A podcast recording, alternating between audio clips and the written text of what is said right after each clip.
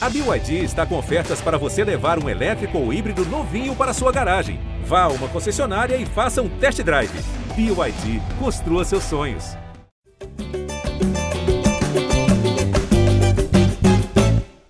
Você que se liga no GE, tá ligado aqui no GE Flamengo, podcast 100% pensado e dedicado a você, torcedor rubro-negro. Eu sou Igor Rodrigues, estamos chegando em episódio 207 da nossa resenha nada normal, nada comum, quase um zoológico criado aqui para falar de Flamengo. E hoje eu tenho o prazer de oficialmente passar a bola para o meu amigo Jorge Natan, Jorginho, que a partir de hoje comanda a resenha aqui do GE Flamengo. Natanzinho, chega mais para a gente falar hoje de vitória contra o Aldax. Hoje joguinho, hein? Hoje joguinho, Santa Maria. Já é difícil achar para assistir. Aí é aquele jeito, meu Deus do céu, mas o Flamengo ganhou. Mais uma vez com testes, teve protesto da torcida, tem também todo o balanço nos bastidores, mexendo com Supercopa do Brasil, vai acontecer no dia 20 de fevereiro, enfim, assunto não falta para a gente aqui do lado de cá. E hoje, oficialmente, fazendo minha despedida aqui, Natan, e passando a bola. Chega mais, o filho agora é teu, cuide dessa bagunça e hoje a gente troca essa ideia aqui, porque é sempre bacana demais ter esse espaço. E a torcida do Flamengo merece que a gente continue, né? Falando agora desse trabalho do Paulo Souza, Natanzinho. Salve, Igor Rodrigues, Paulinho, meu amigo. Primeiramente, queria agradecer pela, é, pelos convites que você me fez, né? É, eu, se eu estou aqui no GE Flamengo hoje, é graças aos convites que você me fez aí no, nos últimos anos, né? Para sempre estar aqui conversando. E aí, agora, fazendo essa transição, você, com graças a Deus, está saindo por bons motivos, né? Por motivos profissionais, que você está é, tá tendo mais necessidade de dedicação à tua carreira na televisão, está na área e tenho certeza que você vai ter, continuar, na verdade, tendo sucesso lá. E para mim é uma grande responsabilidade assumir aqui o comando do GE Flamengo, o produto que você deu cara, que a torcida ouve muito por conta do seu jeito leve de conduzir as coisas. Então, conto com os amigos que estão aqui hoje Conto com a sua participação quando você puder também. E conto, obviamente, com toda a nação, com todos os ouvintes do GE Flamengo, para a gente continuar nesse clima leve, nesse clima de resenha e justamente fazer o que você falou, Paulinho. Continuar a cuidar desse filho aí que você criou muito bem até agora. Então, primeiramente, muito obrigado. Você que é meu amigo pessoal, não é só um companheiro de trabalho. Então, obrigado por essa, esse companheirismo. Eu conto com você né, aí, sempre que você puder participar, que eu gosto de ouvir as tuas opiniões aí falando do Flamengo também. Conta comigo, hein? Conta comigo. Você é craque e, ó, lá não é fácil não, hein? Essa aguentar aí Arthur Mullenberg, Fred Gomes, Caê Mota, vai envelhecer vários anos até assim, 2022. Então, boa sorte, meu garoto. tá certo. Então, Paulinho, já que você já antecipou aí quem está com, é, participando hoje conosco aqui, Arthur Mullenberg, representante da voz da torcida, Fred Gomes, hoje o único setorista na casa, Caemota está de férias, o Fred Uber está de folga, ambos no chinelo. E você hoje, Igor Rodrigues, também, a gente vai comentar sobre essa vitória sobre o Aldax. Mas antes de falar exatamente sobre os testes, sobre quem jogou bem, quem jogou mal, eu queria falar com vocês, e eu vou fazer basicamente a mesma pergunta para todos. Como é que eu não consigo entender protestos contra um treinador que chegou há um mês no clube que venceu dois dos três jogos que participou e que lá atrás o combinado havia sido qual? O Carioca será uma pré-temporada. O foco está no restante da temporada, ou pelo menos a partir da Supercopa, que também a gente vai falar aí sobre o Galo nessa indefinição de sede que parece agora, enfim, estar definida. Então, quero começar com você, ô Paulinho. Você consegue enxergar alguma razão, algum motivo é, plausível, razoável para ter torcedor irritado xingando o Paulo Souza em casa hoje? Torcedor brasileiro, o Natan, não só o torcedor do Flamengo, né? Ele tem uma capacidade incrível, assim, né? Que é desprezar o campeonato estadual. É, eu acho que com razão em vários sentidos, principalmente por um estrangulamento de calendário e pelo nível hoje de preparação, o estadual acaba sendo um atraso mas ao mesmo tempo que ele despreza o estadual, ele cobra o resultado no campeonato, né? Então é, é, faz pouco sentido, é pouco inteligente a cobrança em cima de um campeonato que o próprio torcedor, em sua grande maioria, sabe da, da importância hoje, no cenário atual do futebol brasileiro, é muito baixa em relação aos campeonatos estaduais, continentais, ainda mais falando-se em Flamengo, né? O Flamengo hoje tem um time que não é para ganhar estadual, com todo respeito assim ao campeonato, que já viveu tempos fantásticos, o Arthur está aqui, Fred também, sabem e viveram até mais do que eu. A época que o estadual não era só um preparativo de temporada, hoje ele virou isso, não é, não é nem mais preparativo de luxo, é, já acabou isso. Ontem o Flamengo jogou com o Aldax, o jogo, quem conseguiu acompanhar até o final, é um guerreiro, cara. Agora, ir para um jogo desse, um novo trabalho, com testes rolando, estava vendo inclusive a matéria do Fred Uber, que o Flamengo ontem, ao fim do jogo, usou 37 jogadores até aqui aí no Carioca. Então, isso mostra completamente um período de laboratório e não existe qualquer tipo de cobrança, né? É, em cima de um trabalho que está começando e que era sabido desde o início que seria assim. Então, é um fenômeno, né? É, isso é normal no futebol brasileiro, não vai mudar da noite para o dia, mas acredito eu, Jorginho, que o torcedor do Flamengo que vai e não estou falando para todo mundo aqui, porque eu vi ao mesmo tempo uma reação negativa na rede social, né? Twitter hoje é esse termômetro que a gente conhece. É, a quem vaiava no, no Raulino de Oliveira, eu acho assim, cara, é, é um serviço, né? É um atraso, porque o torcedor acaba jogando contra um próprio trabalho que está começando no clube. Cabe à diretoria do Flamengo né, não ser torcedora. Né?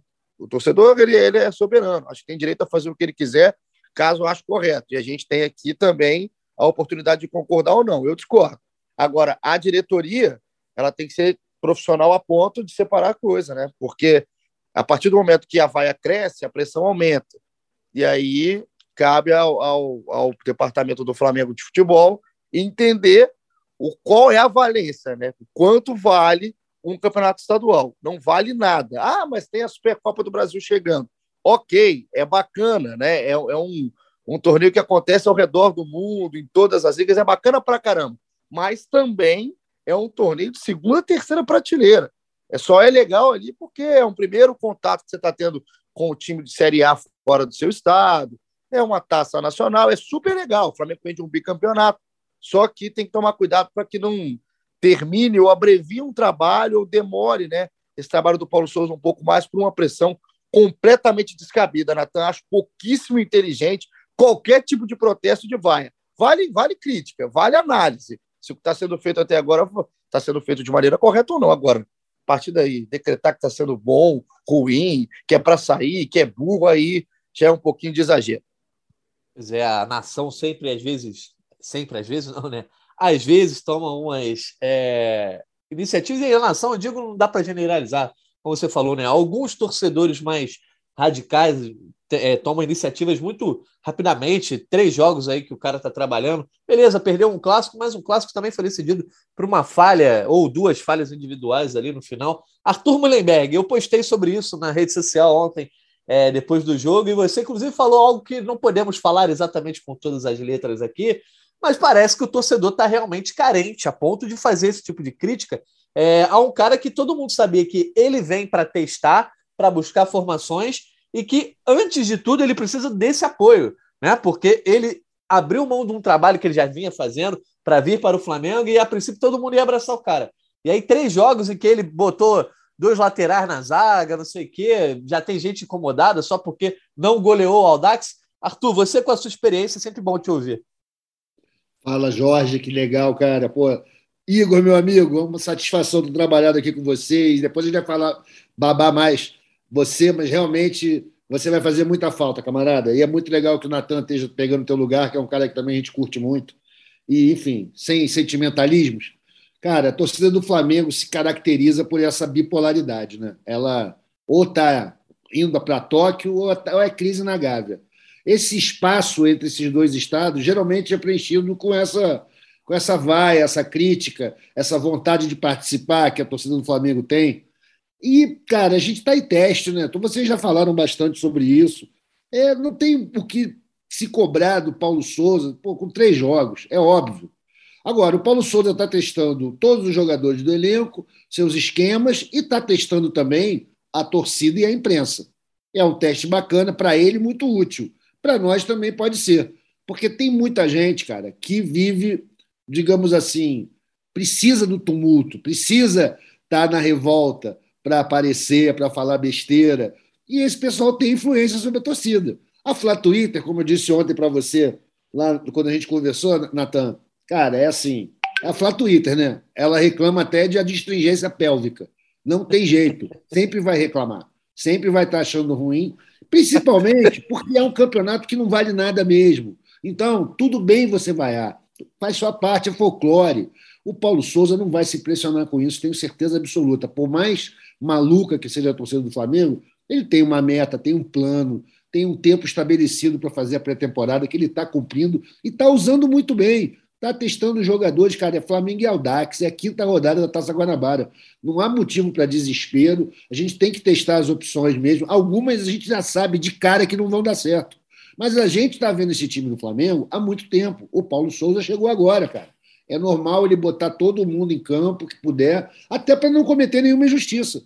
Acontece isso, né? Muitas vezes o cara fica envenenado pelo que ouve da torcida ou da imprensa e tira um jogador, aliena um jogador que poderia ser útil. Acho que ele está sendo um bom profissional, um bom professor, e eu acho que é muito cedo ainda para qualquer crítica. E como o Natan destacou, o negócio é que a gente está às vésperas de uma taça muito mais legal que a Supercopa, principalmente a desse ano, pelas condições em que ela vai ser disputada. A gente vai falar disso mais tarde.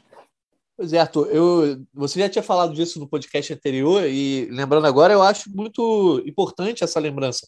É, a, nossa avaliação, a avaliação da torcida ou da imprensa, não pode ser comprada pelo treinador de forma cega. Ah, beleza, todo mundo acha que para o Diego não dá mais, ah, então não posso mais escalar o Diego. Não é assim. Imagina, Arthur, se o Jorge Jesus, quando chega aqui, ele compra a ideia, a imagem que se tinha, por exemplo, do William Arão, né?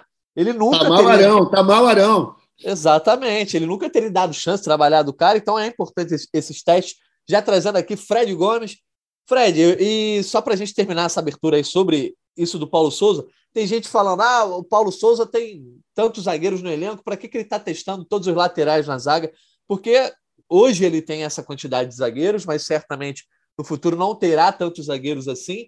E aí, em algum momento, você pode ter jogador convocado, é, jogador lesionado, e aí ele precisa o, o, o, Felipe Luiz, que na teoria seria o ala que trabalha como zagueiro, né, o lateral que trabalha como zagueiro, pode não estar disponível, ele precisa ver como outros laterais se comportam ali. Enfim, ele precisa testar todo mundo em todas as condições, em todas as posições. Pelo menos essa é a minha visão. Quero saber a tua visão de quem está acompanhando esse clube aí e vai acompanhar por muito tempo, certamente quando esses testes se refletirem lá na frente, né, Fred? Fala, Natanzinho. Eu vou furar a fila, não vou falar de Flamengo agora, não. Vou falar dessa passagem de bastão, primeiramente, porque eu esperei três, quatro anos para poder trabalhar com o Paulinho, entendeu? Um dos maiores irmãos que eu tenho na minha vida, entendeu? E aí o cara vai e me abandona agora. A boa notícia é que sai um irmão e entra um outro irmãozaço. Então, eu sei que a condução do, do programa vai ser pô, perfeita ainda, mas só agradecer a ele por essas pouquíssimas experiências que tive ao lado dele, mas foi muito divertido. Intensas. É, o, nosso WhatsApp, o nosso WhatsApp é sempre maravilhoso durante o programa. que acontece alguma coisa, chega aquela mensagem ali, a gente falando como é que está segurando o riso e tudo mais, e te desejar grande sorte também é, no teu novo desafio no Sport TV, Paulinho, que você arrebente cada vez mais, cada vez com mais espaço que você merece é, você sabe que do, desde a primeira vez que você foi anunciado, desde a primeira possibilidade que você teve lá quando a gente estava junto lá em Minas no Carnaval, que a gente chorou abraçado, a gente sabia que você ia ser um sucesso e você vai continuar sendo sempre. Chega de sentimentalismo, como disse o Arthur, para ninguém chorar. E, e Natanzinho, é, eu falei isso para você, não tenho problema nenhum de falar na frente do Paulinho. É, acho que é uma nova oportunidade que é bom para você mesmo, vai ser ótimo para os dois. Você merece esse espaço, então você vai arrebentar.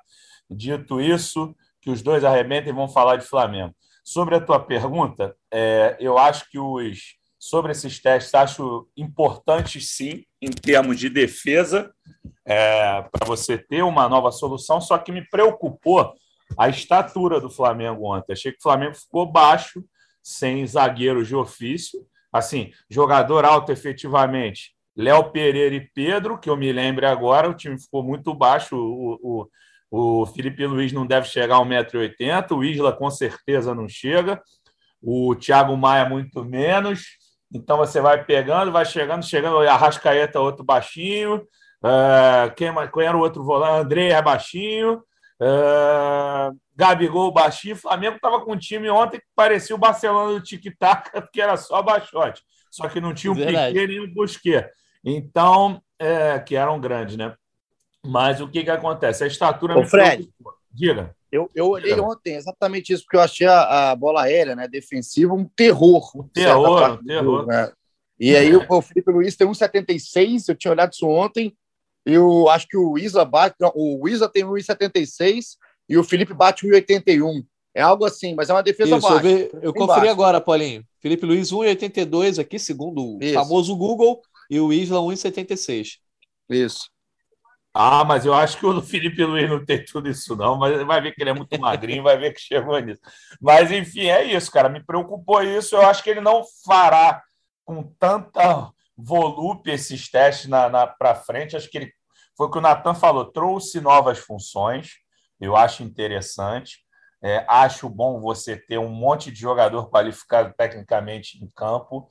Assim, quanto mais qualidade, melhor. Só que assim, se você pega um time, por exemplo, do Atlético Mineiro, tem vários jogadores fortes e tudo mais, sendo que o, o mais forte deles é o cara que tem o apelido do Hulk. Não dá para você botar um monte de baixinho para jogar, mas com certeza não vai ser a escalação de ontem que o Flamengo vai usar contra o Atlético Mineiro. Acho válido, acho legal ele ir rodando. Sobre a questão das vaias, você não me perguntou, mas vou me meter também. É, chamar o Paulo Souza de burro, acho de uma burrice. Me desculpem os torcedores que lá estavam ontem, acho que não cabe. Nós temos um amigo em comum que tem um apelido de personagem da Disney, de vilão da, da Pequena Sereia. Meu irmão, ontem ele, duas horas da manhã aqui, falando que estava preocupadíssimo, preocupadíssimo, que, que não dá, que não sei. O cara desesperado com o Flamengo já, já começou a a jogar aquela energia, sabe? Ele, ai, meu Deus, assustador. Isla na zaga com três zagueiros no banco. Meu Deus, se ele ouvir isso, ele vai reclamar comigo pra caramba, ainda mais de falar desse apelido da Disney. Mas, enfim, é... meu Deus, né, gente? Não precisa. Ele dessa... deve estar tá engasgado agora. Eu sei que se ele botou no mundo, terra arrasada do, da terceira rodada do time profissional, pelo amor, do time principal, pelo amor de Deus. Entendeu? E aí, você observar as coisas positivas, você não observa, tipo, o Lázaro jogar. Eu sei que você vai falar nesse tema depois, Natanzinho, mas, pô, o Lázaro super bem, o Gabigol circulando otimamente, entendeu? Essa nova função do Everton Ribeiro, que as pessoas achavam que o Ribeiro só jogava pelo lado direito. Você vê o cara entrando. Ontem ele não jogou muito o Ribeiro, ontem ele estava mais morno, mas nos outros dois jogos ele pela esquerda foi bem. Então, pô, vamos com calma, pelo amor de Deus. E sobre a vaia no final do jogo, só para arrematar, Natanzinho, aí eu não vejo problema, não. No final do jogo, uma vaiazinha, eu sei que é carioca ainda, que não. não mas assim, dá um. Só um protestinho, falar, pô, vocês não jogaram nada, só para o pessoal saber que tem cobrança, mas, na boa, assim, não é para desespero. Pô, vaiar o Léo Pereira ali, perseguiu o cara, cada bola que ele toca, achei pô, também desnecessário. O cara recebeu uma bola na fogueira Entendeu? Mas depois a gente fala disso, senão vou atropelar todos os temas. Te devolvendo a palavra, Natanzinho. Relaxa, fica à vontade, Fred. Assim, já olhando o jogo de forma geral, eu não achei que a atuação foi tão ruim assim. Eu achei que ofensivamente o Flamengo apresentou coisas boas, né?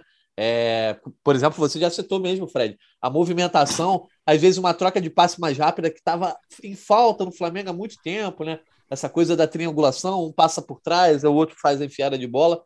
Defensivamente, sim, eu achei que ainda estão batendo muita cabeça e, e levaram sufoco, inclusive levaram gol de uma equipe que está bem aquém aí das outras equipes que o Flamengo vai enfrentar ao longo do ano. E houve um determinado momento do jogo que o time claramente perdeu a sua postura séria no jogo e foi quase que um nível de pelada. Então eu entendo quem reclame é, desses momentos específicos do jogo, mas não achei que foi ah, uma péssima atuação. Pelo contrário, o Flamengo desperdiçou muitos gols, desperdiçou muitas chances e poderia ter saído de lá com uma goleada. Trazendo aqui o Paulinho de novo, que já deve ter se recuperado aí da risada com relação à vilã, a vilã da, da, pequena sereia. Ô, ô Paulinho, a questão que o, uma questão que o Fred levantou aí, ah, é beleza, o, o, o, a torcida não pode já crucificar o treinador, por exemplo, dizer, cara, que coisa horrorosa É... O que, que dá para tirar de impressão que você acha que já é quase que definitiva? Ah, isso aí já é alguma coisa que o Paulo Souza precisa se atentar? Ou você acha que está tudo na conta do. Ah, não, cara, isso é tudo teste, isso é pré-temporada, porque assim, no Brasil a gente não tem pré-temporada de fato, né? Os times no máximo fazem, fazem um jogo treino e já começa o campeonato estadual e já vai emendando, emendando, emendando. Mas na Europa, por exemplo, eu sei que você acompanha bastante futebol europeu, a gente vê os times jogando torneios amistosos e às vezes o Manchester City do Guardiola perde para o Portsmouth por 3 a 0 porque o, o Guardiola está testando os caras, dando minutagem para aqueles que não têm é, chance ao longo da temporada para ver quem vai ser emprestado, quem não vai.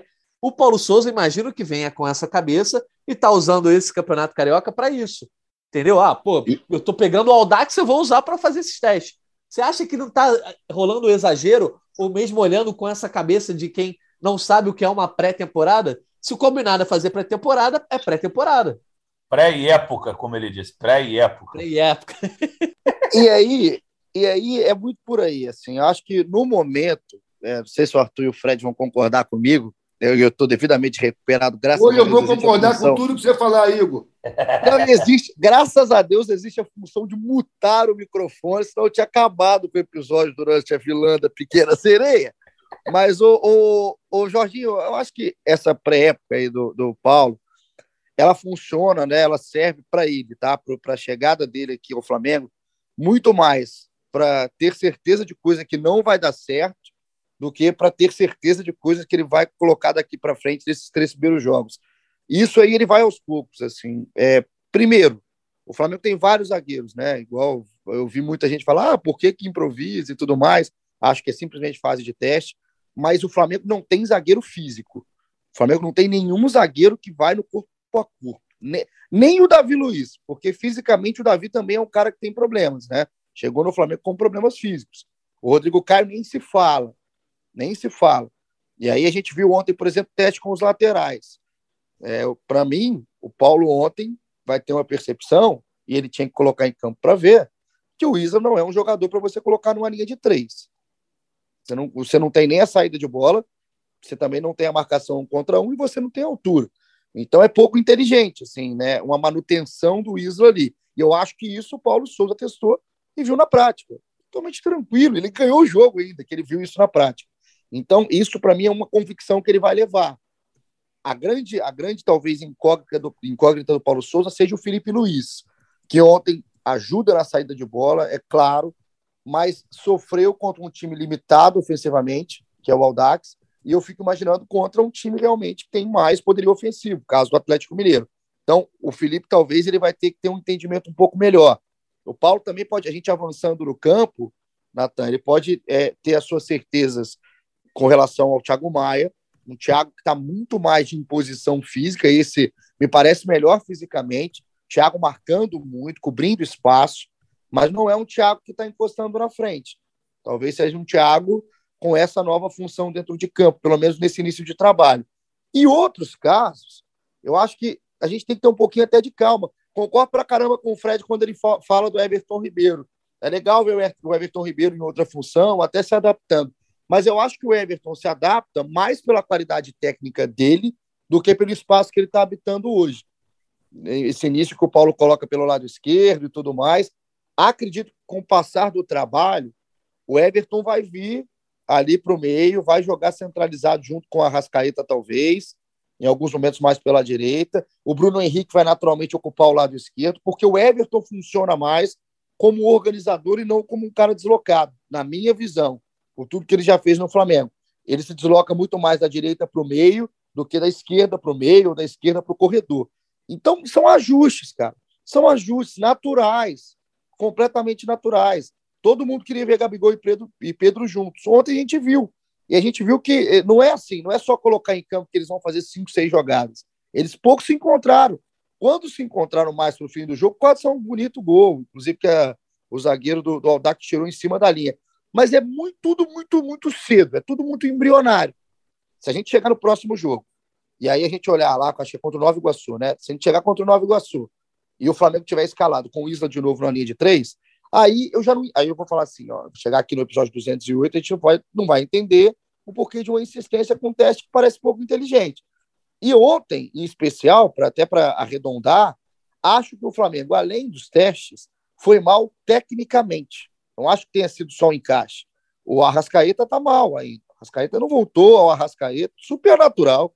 Três jogos, assim, para ele até menos, né? Porque ele não treinou junto com o grupo todo esse tempo por causa da seleção uruguaia. O Isla também. Acho que ele ontem não estava no seu melhor. O Mateuzinho ontem errou pra caramba. Né? O próprio Pedro conversou muito pouco ali no setor ofensivo. Acaba que a gente tem aqui que falar praticamente só do Lázaro. Como um cara tecnicamente bem dentro de campo ontem, foi o Lázaro.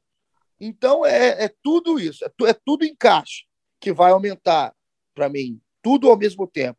A forma tática do Flamengo do Paulo Souza, a forma física desse time e principalmente a forma técnica de jogadores como o Arrascaeta, tão longe do seu ideal. Tá certo. O Arthur, o Flamengo ontem entrou em campo com o Hugo Souza, e aí, quando saiu a escalação, muita gente ficou até meio estranho, né? Assim, cara, que formação é essa? Não entendi nada. Ele vai jogar com os dois laterais na, na linha de três? Sim, foi isso que aconteceu na prática. Isla, Léo Pereira e Felipe Luiz ali formando essa linha de três. Mateuzinho de ala na direita, Lázaro de ala na esquerda. Aí no meio de campo, André, Thiago Maia e mais para frente ali o Arrascaeta com Pedro e Gabigol formando essa dupla de ataque.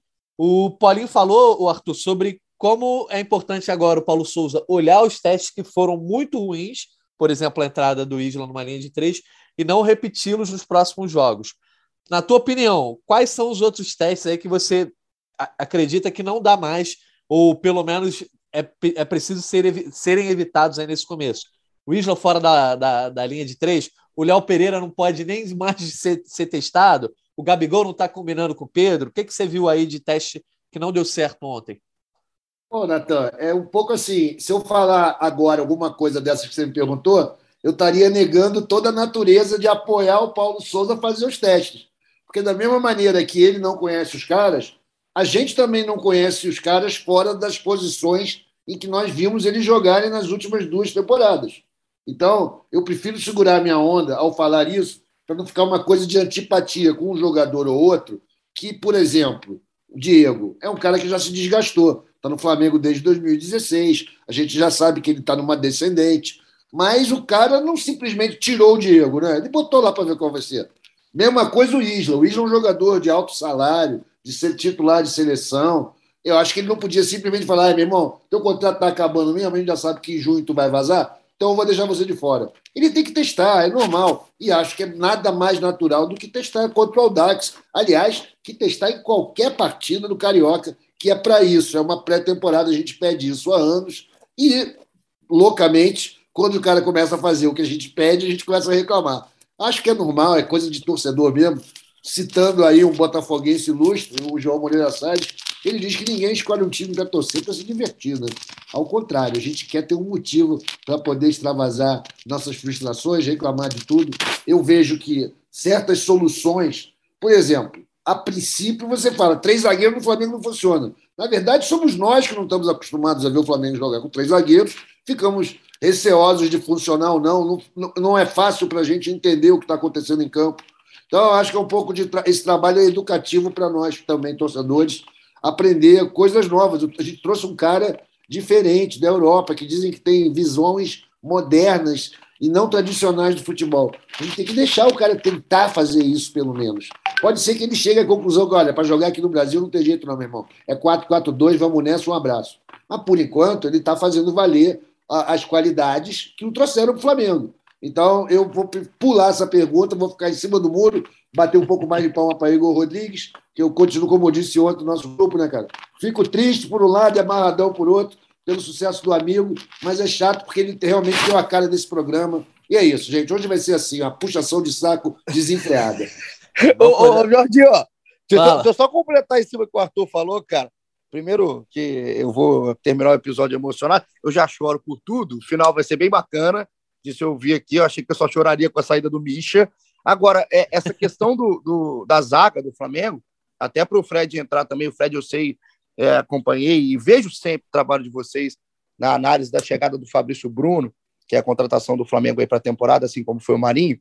E eu acho que o Fabrício ele ajuda um pouquinho é, nessa, nessa ideia, nessa filosofia do Paulo de um jogo ali com uma linha de três, com três zagueiros. que é facilitada quando tem o Felipe Luiz ali abrindo pelo lado esquerdo para essa saída de três, né? O Felipe tem qualidade para fazer essa saída de bola, para encostar um pouco mais ali nos meias. Eu acho que o Fabrício também tem. O Fabrício evoluiu o seu futebol no, no Bragantino. O Bragantino virou um time que a gente se acostumou a assistir mais.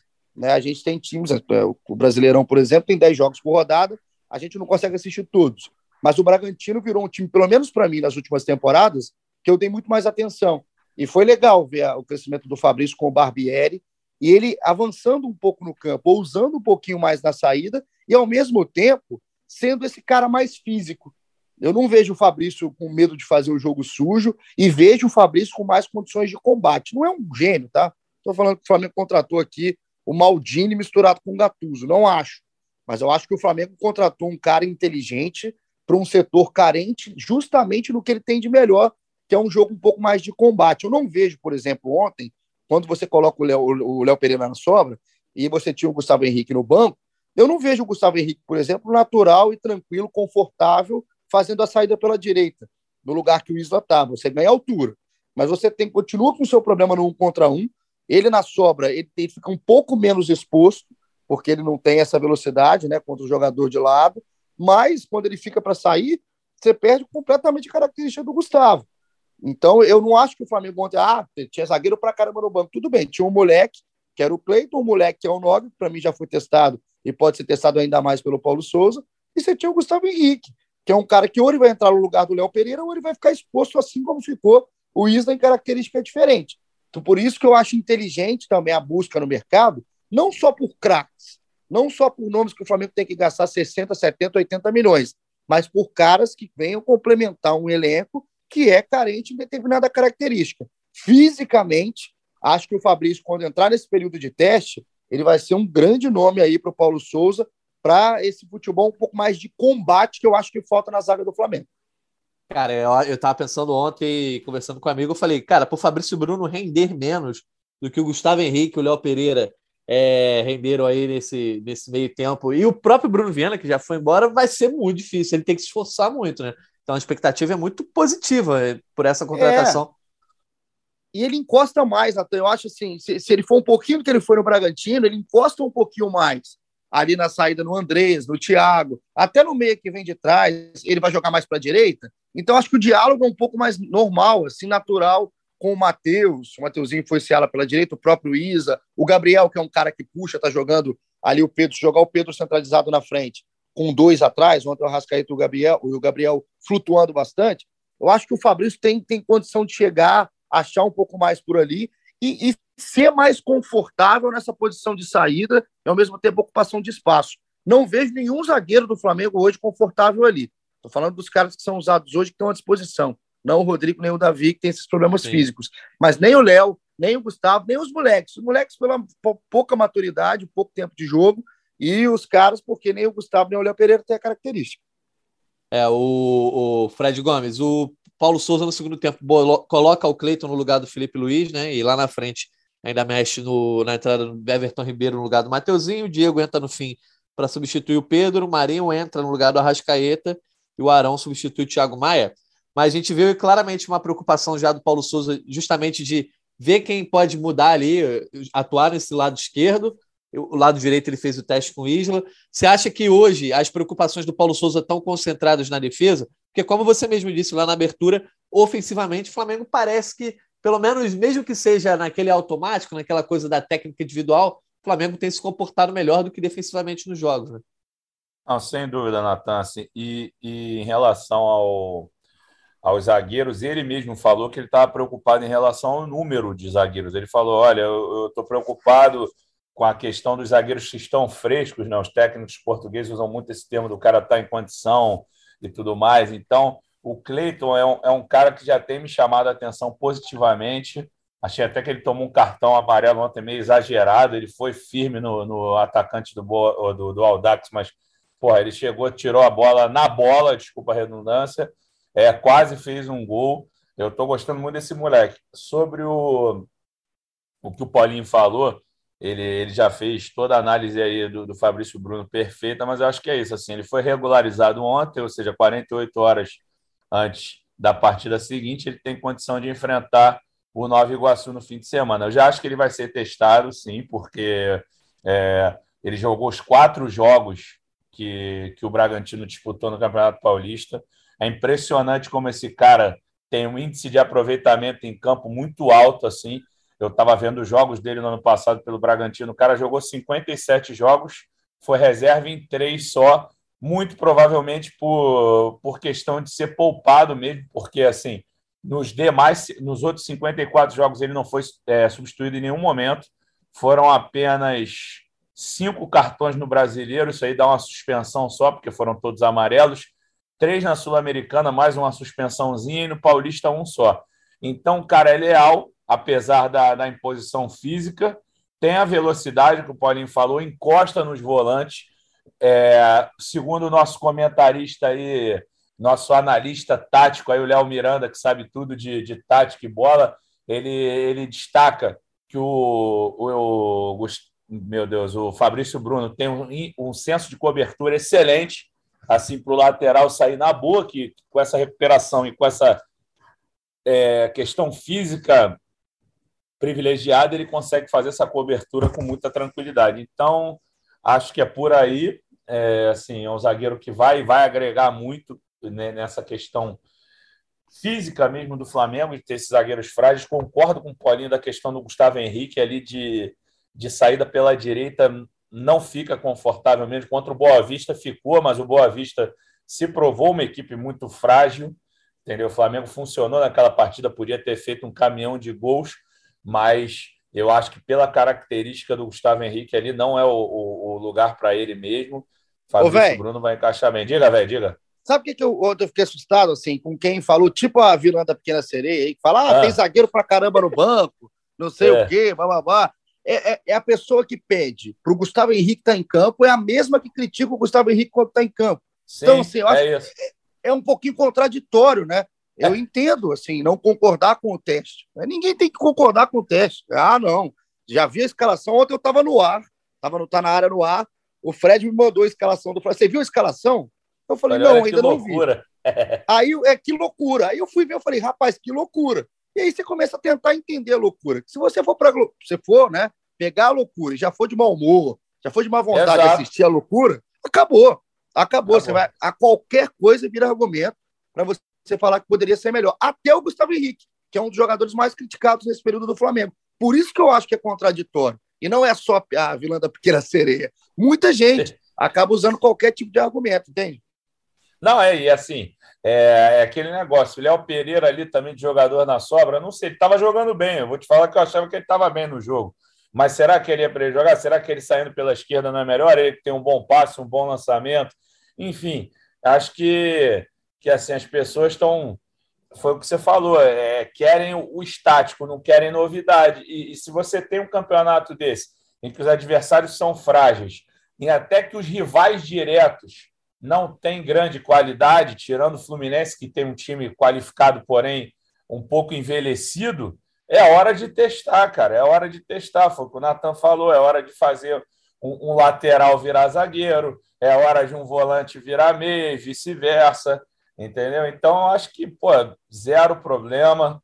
E acho que já falei o que o que pensava, Natanzinho. Agora é hora de ver o Fabrício Bruno aí, é ver o Davi Luiz voltando bem quando puder.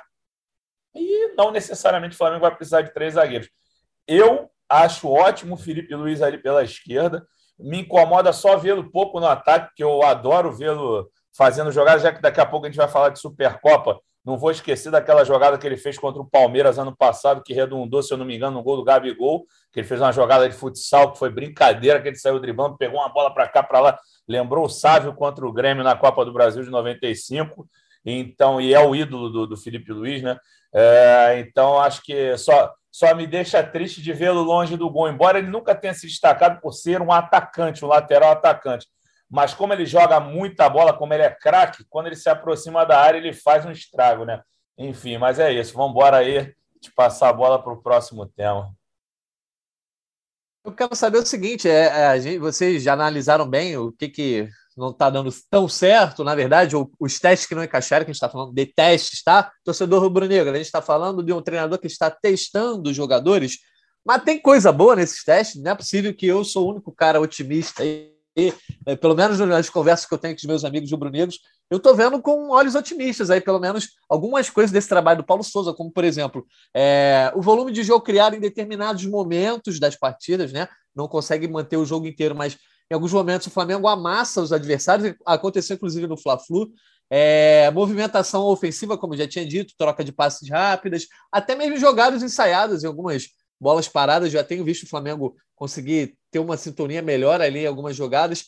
Enfim, Paulinho, tem alguma coisa positiva ou é só a atuação do Lázaro que dá para salvar de ontem, por exemplo? Ah, eu acho que tem, tem, tem construção de jogo, assim, né? Tem, tem ideia. Eu acho que tem ideia o futebol do Paulo Souza. Né? Porque, por exemplo, o Lázaro, para mim, não, não, é, não é ideia, né? O Lázaro é muito mais mérito do, do jogador, entendimento do treinador onde ele rende mais, e o Lázaro está correspondendo. O Lázaro, para muita gente aí, né, no ano passado, era decretado como uma das promessas do futebol do Flamengo que não deram em nada, né? Com mais um fruto do imediatismo do futebol brasileiro, que não é, é exclusividade só do torcedor do Flamengo.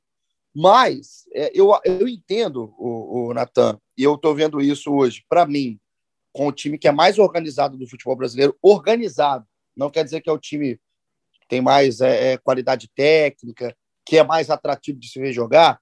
Eu vejo o Paulo Souza com muitas ideias e muitos formatos de jogo do Abel Ferreira. E você pode falar o que você quiser do time do Palmeiras, tá? Que o Palmeiras é burocrático em certos momentos, que o Palmeiras podia jogar mais na questão de ser mais ofensivo. Mas eu acho que o Palmeiras é o time mais organizado do Brasil hoje. Mais até que o Atlético Mineiro. É, quem tá para tem... jogar com o Chelsea daqui a, a poucas horas, daqui a 48 horas, é justamente o Palmeiras. Exato. E assim, é um time que está lá por mérito, né? Não caiu lá. O Palmeiras não ganhou duas Libertadores por, por acaso. Exato, 48 é, não, 24 causa... horas. já, já, já, já, estamos à sexta-feira, né? Já estamos à sexta-feira aqui. Mas o, o, acho que o Paulo ele tem mais ideias parecidas com, com o Abel Ferreira do que com o Jorge Jesus. Acho que esse é o primeiro ponto. Se o Jorge Jesus é o nome que sempre volta ao Flamengo desde 2019, é, é, é um dado para mim pode, né, para algum tipo de torcedor preocupar, para mim não preocupa porque é algo muito, muito exceção, né? O que aconteceu com o Jorge. Mas se aproximar do Abel é um, algo positivo, cara. Eu acho isso um elogio. Acho que o, a primeira preocupação do Paulo Souza é uma de organização mesmo. Ele tentar ver o time do Flamengo ali um pouco mais organizado dentro de campo. E, para mim, está evoluindo. Eu acho que o Flamengo está jogando um pouquinho mais próximo dentro de campo já. Não sei o que o Arthur acha. É, ah. Aquela linha, no primeiro jogo do Flamengo, que às vezes você vê um espaço muito grande, você vê né, os atacantes às vezes muito, muito isolados em um certo momento do jogo. Eu acho que ela vem se aproximando, jogo a jogo. E essa consolidação de uma saída de três, que às vezes é muito mais feita, e não é só no Flamengo que está sendo feita, por exemplo, com o Felipe Luiz, um lateral na esquerda, se for parar para olhar o time do Palmeiras, é o Piquerez que faz hoje, é, é, é natural, cara, porque ele está procurando o quê? Ele está procurando saída de bola com qualidade e aproximação dessas linhas colocando o jogo tanto pelos lados, como um cara ontem, por exemplo, o Lázaro, e apostando nessa criatividade do meio com a Rascaeta, que não veio no jogo de ontem, mas vai vir. O Rascaeta não me preocupa. A parte técnica desses caras do Flamengo ela não me preocupa. O que me preocupa é qual a posição, qual o encaixe principal desses caras. E é isso que eu vejo a evolução. Eu estou vendo, passo a passo, o Flamengo evoluir dentro de campo. Só não dá para decretar, né? A gente pode chegar aqui e falar assim: ah, não, hoje esse cara aqui é melhor que esse daqui. É muito difícil, cara. É muito difícil. Eu acho, por exemplo, o Thiago Maia, um jogador que, quando o Flamengo precisar de combate no meio, de, dentro de um jogo, ou talvez até de partida, dependendo do adversário, eu acho que o Thiago hoje combate mais do que o Arão. Acho que o Arão joga mais, sai mais para o jogo, dá mais alternativa de jogo do que o Thiago. E até me surpreende. Esperava mais do Thiago, né? não só nesse período Paulo Souza, mas no período geral no Flamengo, que foi atrapalhado por causa de uma lesão mas você começa a fazer comparações dentro de um elenco, dentro de um encaixe de jogo do Paulo Souza. Então você tem um jogador para a hora que precisa do combate no meio, você tem um jogador técnico na frente, você pode jogar com o Gabriel junto com o Pedro. Eu quero muito ver o Bruno Henrique nesse esquema. Acho que foi o grande pesar até agora. A gente não poder ver como é que o Bruno Henrique vai render aí dentro. Porque é um jogador diferente de todos os outros do elenco, todos, na questão de característica. O cara parece um ganso, sobe muito bem na bola aérea, o cara é pernudo, Então é o cara que arrasta o jogo. É, é, é diferente, cara. Você tem ali o Everton Ribeiro, você tem ali o Vitinho, até o próprio Lázaro e tem o Bruno Henrique. Então não é o Flamengo ideal. Em nenhum momento o Flamengo ideal entrou em campo para a gente aí sim reclamar. A gente está vendo um, dois, três jogos do Flamengo ideal em peças dentro do formato de jogo do Paulo. Não deu em nada. E o Paulo está num, movimento de inércia. Aí, aí a gente pode chegar aqui e começar a fazer uma crítica mais dura. Agora, essa crítica hoje tem que ser em cima do que a gente está vendo. Né? A gente está vendo o Flamengo com 37 jogadores sendo testados. É, é, acho que eu vejo sim evolução, tá, Jorginho? Acho que o Flamengo está se encontrando dentro de campo, se aproximando aos poucos dentro de campo, como filosofia. Quando a filosofia está implementada, aí, rapaz, é só arrumar a peça, achar a peça ideal para cada lugar ali dentro e esperar que fisicamente esses caras voem. Exatamente, é o método modificando, e você já ia passar a bola para o Arthur. Arthur, aproveitando agora, reforçando esse passe, acho que a torcida está esquecendo que no fim da temporada é, existia um treinador no comando do Flamengo que era muito criticado, principalmente pela forma como o time atacava, né? A forma que não tinha muita jogada, era mais, ah, vamos confiar na Rascaeta, no Gabigol, eles vão se virar e vai sair alguma coisa boa. Não, a forma como o time se organizava, como marcava pressão, como forçava o adversário a errar, e aí a partir dali construir suas jogadas. Pelo menos isso, na minha opinião, tá? É, você comparando hoje com os primeiros jogos do Paulo Souza, você já vê uma organização que não existia no final do trabalho do Renato Gaúcho. Não sei qual é a tua opinião.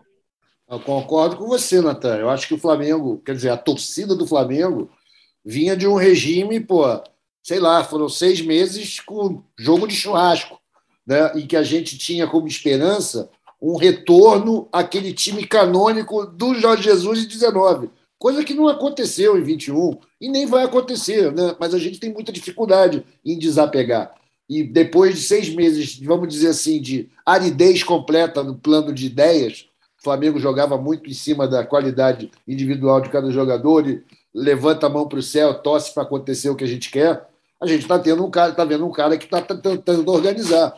Eu concordo quando o Igor faz essa referência a essa parecença com o time do Abel, principalmente nesse quesito da organização. O time do Palmeiras é, vamos dizer assim, feinha arrumadinha, né, cara? Eles não têm grandes brilhos individuais, mas o conjunto funciona. Tanto que eles estão lá jogando onde nós deveríamos estar. E a gente que devia estar lá hoje, perturbando e apavorando o Chelsea.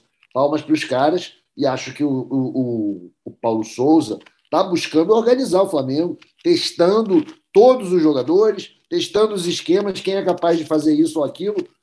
Vejo, concordo também quanto ao Lázaro ontem, muito bem. O Gabigol, achei muito bem também, cara. Aliás, que golaço que o cara fez. Aquela bola ali, você não vê todo dia alguém finalizar daquela maneira. Estamos bem, estamos muito bem nessa, na parte do ataque, porque a gente tem material humano de alta qualidade. O Arrascaeta, quando voltar, né, cara, quando ele recuperar aí as forças, que o cara veio acabado dessa, desse final de temporada, seleção e tudo mais, o cara, vai, o cara tem muito para entregar. Eu acredito que o time do Flamengo vai dar uma subida muito grande à medida em que for mais treinado, se acostumando com as novas funções. Vai entrar um novo jogador aí que, pô, pelo que vocês estão dizendo, eu te confesso que eu nunca reparei, para mim ele sempre foi um dos backs do Bragantino, mas se ele tem esses números tão bons e essas características, e acho que o Flamengo precisa mesmo de um back que saia no corpo a corpo, que seja capaz de sair na porrada. Acho que a gente está indo bem, cara. Não tenho a menor preocupação, acho que o tempo está certo. Eu não tenho mais essas ilusões de que o Flamengo ia começar a jogar o Carioca e quando chegasse no primeiro clássico já tivesse pronto. Acho que vai demorar ainda, é um processo. E estamos chegando lá, estamos aos pouquinhos. O importante é ter confiança de que o cara está fazendo algo diferente, cara. E eu estou tendo nesse momento. Acho que qualquer técnico mais tradicional da nossa lista de possíveis técnicos do Flamengo que atuam por aqui não estariam buscando essas soluções. Talvez estivesse botando o time para ganhar os clássicos, para ganhar o Carioca, uma coisa menos ousada, menos experimental. Vamos ver se vai dar certo. Ele tem tempo para isso. O campeonato que importa, meu amigo, é Libertadores e Brasileiro. Agora a gente está finalmente encarando o Carioca como pré-temporada. Algo que a gente pede há anos. Não vai ser pelo desespero de um ou outro que não suporta perder para o Fluminense ou empatar com Boa Vista, que a gente vai jogar o trabalho fora. Ô, ô Natan, vai lá, Ego. Deixa eu aproveitar, eu não vou aguentar, cara. Tem que fazer uma pergunta aqui para o Fred Gomes, se você me permite. Fica é... Você é o dono da casa, irmão. Ô, ô, ô velho, é assim, o assunto da, da, da semana, talvez, né, dos últimos dias, tem sido a contratação, né, de fato, do Andrés Pereira, né? Nosso querido Pitico.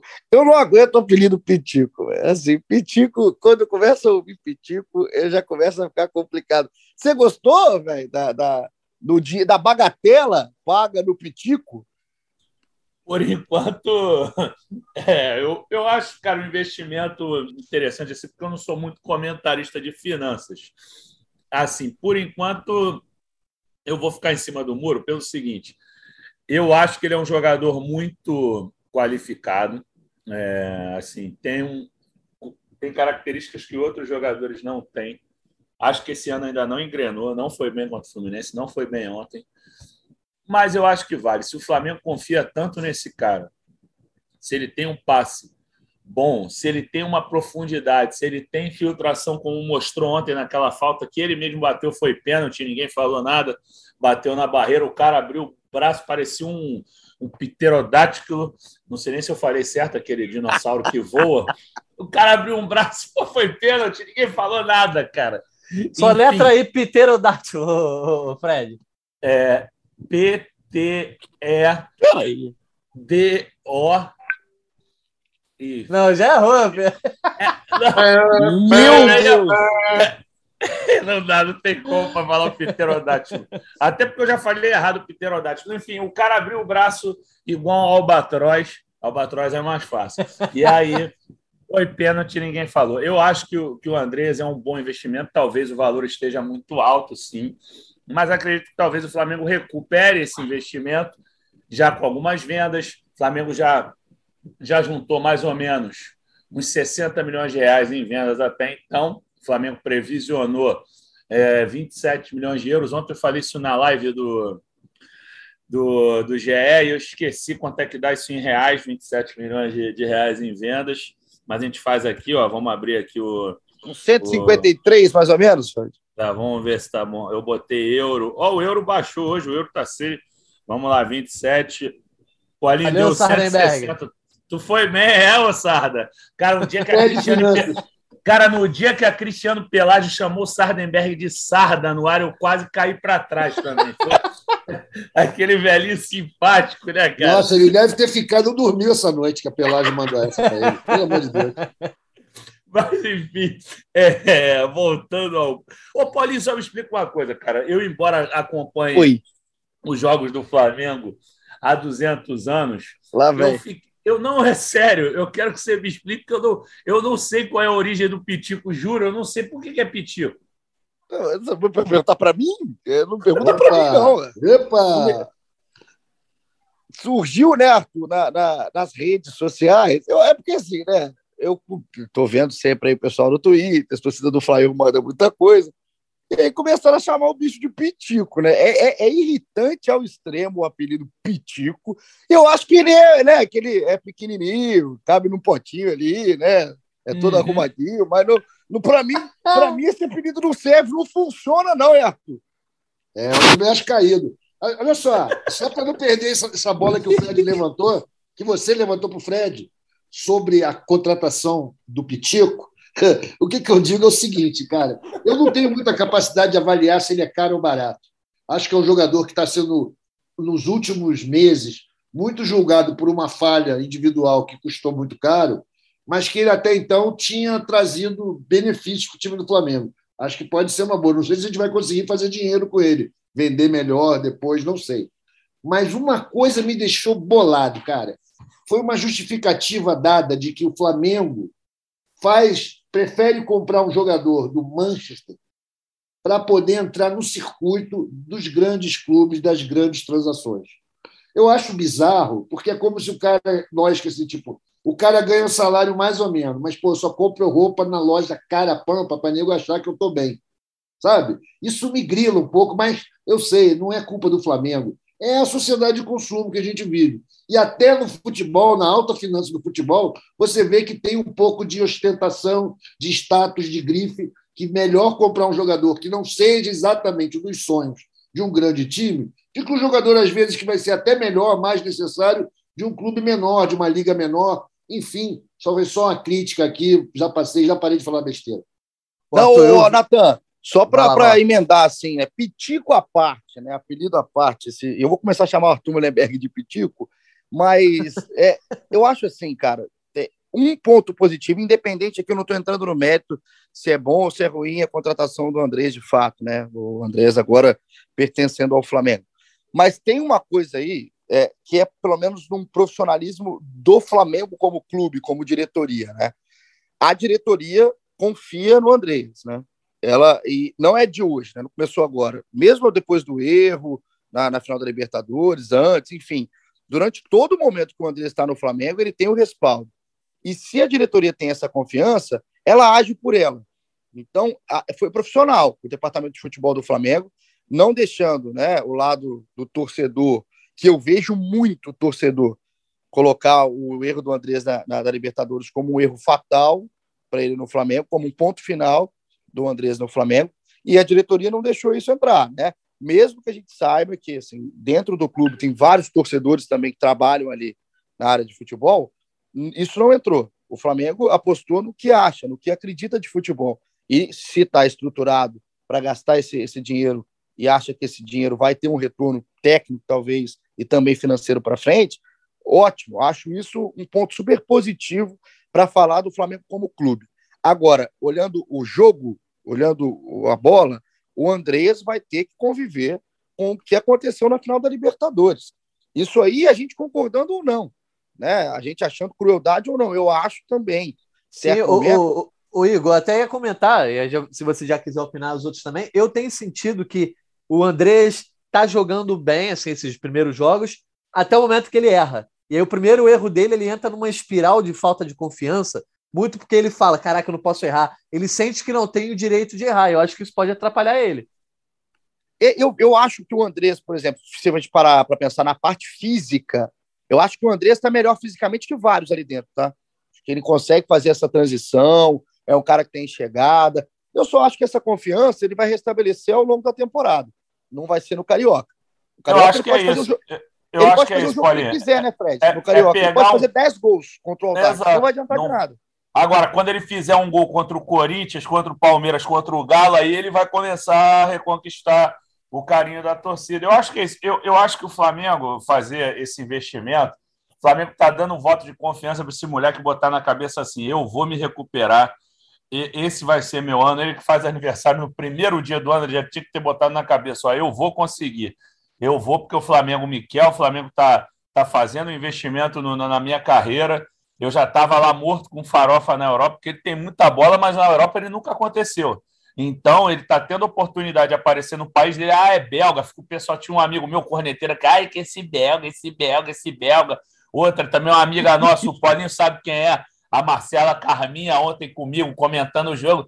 Ai, que não tirou belga. O cara é brasileiro, cara. O cara é de Londrina, entendeu? O cara é de Londrina. O cara é brasileiro, está tendo oportunidade da vida dele aqui. Ele vai é, ter a, a, chance de se recuperar. Ah, um amigo meu também falou irrecuperável. Não existe isso, gente. Eu mas sei, olha... a questão do Tito aí, né, Fred? Que não ah? é o melhor dos exemplos, mas é o que me vem à mente agora. O Tito perdeu o pênalti do Carioca, contra porra. o Vasco, exatamente. Jogou o Carioca fora e depois foi brigar com o Zico pela camisa 10 da seleção brasileira. Então, e carioca, né? Porque naquela época era. Era, era o carioca. Era, era, era tipo a Champions. Era Champions, mais ou é. menos. É. Um pouco e, melhor. E, o, o, no, no tricampeonato, ele faz dois gols contra o Vasco numa das decisões do tricampeonato, né? Ele faz um gol de cabeça Isso. que ele encobre o goleiro pô, num golaço. Então, eu acho que o pessoal tem que parar com essa frescura de irrecuperável, gente. Aquilo ali também é a profissão do cara. Vocês são torcedores, apaixonados. Eu sei o que é ser torcedor apaixonado por um clube, eu sei como é que é, eu, até porque eu sou apaixonado pelo clube que eu torço. Mas assim, pô, pelo amor de Deus, não tem essa de recuperar. A gente vê vários jogadores aí que conseguiram se recuperar. Obviamente que não tiveram uma falha tão gritante, e assim, não digo que ele, ele cometeu um erro imperdoável também, eu vejo como lance de reflexo ali, eu não vejo nada de marra foi mais uma bola atrasada na fogueira. O Davi Luiz acho que não recuou bem aquela bola ali. Cansaço, né, Fred? É, Faltou perna. O Andrés falhou, é óbvio, mas o, Davi Luiz também entregou na direção do gol com o cara ali acossando. O André ontem foi a coisa do Ilharão, que entregou na fogueira para o Léo Pereira. Você não pode recuar a bola com aquela força com o cara ali na pequena área. O Léo Pereira vacilou, é óbvio, mas a bola quicou naquele gramado que é horroroso de volta redonda. É, o Flamengo fez um investimento aqui. Olha, eu trabalhei no Flamengo e Portuguesa. Realmente, iluminação muito ruim lá ficou. Não, não deu certo, não deu liga a questão. Mas o gramado do, do, do da Portuguesa, se vocês virem aí, se vocês assistiram a, a Flamengo e, e Esmac, e Flamengo e Grêmio do, da Supercopa Feminina, o gramado tá um tapete, cara. Ah, vai dar menos público. Ontem já deu um públicozinho de, de estádio da Portuguesa ontem, entendeu? Então o Flamengo está se deslocando para jogar num gramado que não privilegia o, o, a qualidade técnica do Flamengo. Tudo bem, eu entendo os motivos do Flamengo também, que, que é, é deficitário você jogar na Portuguesa, mas aí talvez valesse fazer um esforço para jogar os jogos no campo do Botafogo, né? Do, do, do Newton Santos. Mas o Botafogo porque... fica embarreirando lá, é, porra. Toda é. hora cria problema. É um Não, péssimo é... concessionário. Vamos falar isso, né, gente? É, tem, tem essa questão também, tem essa, é, é, esse problema, mas assim, ir para a volta redonda.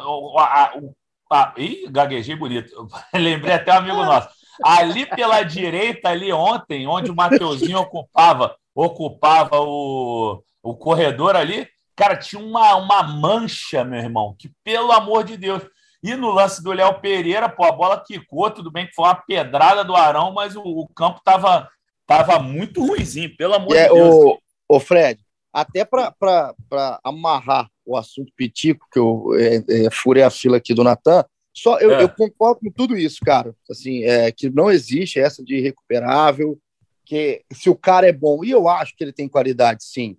Inclusive, assim, quando a gente coloca no cenário do futebol brasileiro, para ser um dos melhores da posição, é, o André está nesse limbo, né? Que ele não consegue ser bom a ponto de estourar na Europa, mas também é um cara que sobra aqui. Né? Ele está nesse meio termo, então ele não consegue romper a barreira do futebol brasileiro com facilidade, mas aqui pode sim sobrar, caso tenha confiança. Agora, vai ter que jogar essa temporada com o desempenho lá no alto. Nem precisa só de gol, não. Fala como desempenho como rotação de jogo, como dinâmica de jogo que a posição dele pede, com essa sombra, com esse peso para sempre do maior erro individual da história do Flamengo. Isso ele não vai tirar dele. Independente se a gente fala que ah, o erro é técnico, eu acho que foi um gesto técnico, não foi marra, para mim, zero. Ele sentiu esse erro. O Caê falou isso aqui logo depois da final, os setoristas, o Schmidt também aqui. Enfim, eu acho que isso tudo entra no contexto, mas não tira o tamanho do erro. Então, se o Flamengo apostou, se a diretoria está convicta que o Andreas pode dar esse resultado dentro de campo, acho que vai ter que dar um respaldo danado e ainda maior, psicológico, de confiança, de cabeça, de um trabalho emocional, porque a cobrança em cima do Andreas vai ser maior do que em cima do Arrascaeta, maior do que em cima do Ilharão, maior do que em cima do Marinho, que está chegando agora, do que em cima de qualquer um, porque o erro dele custou uma Libertadores e a torcida do Flamengo não esquece.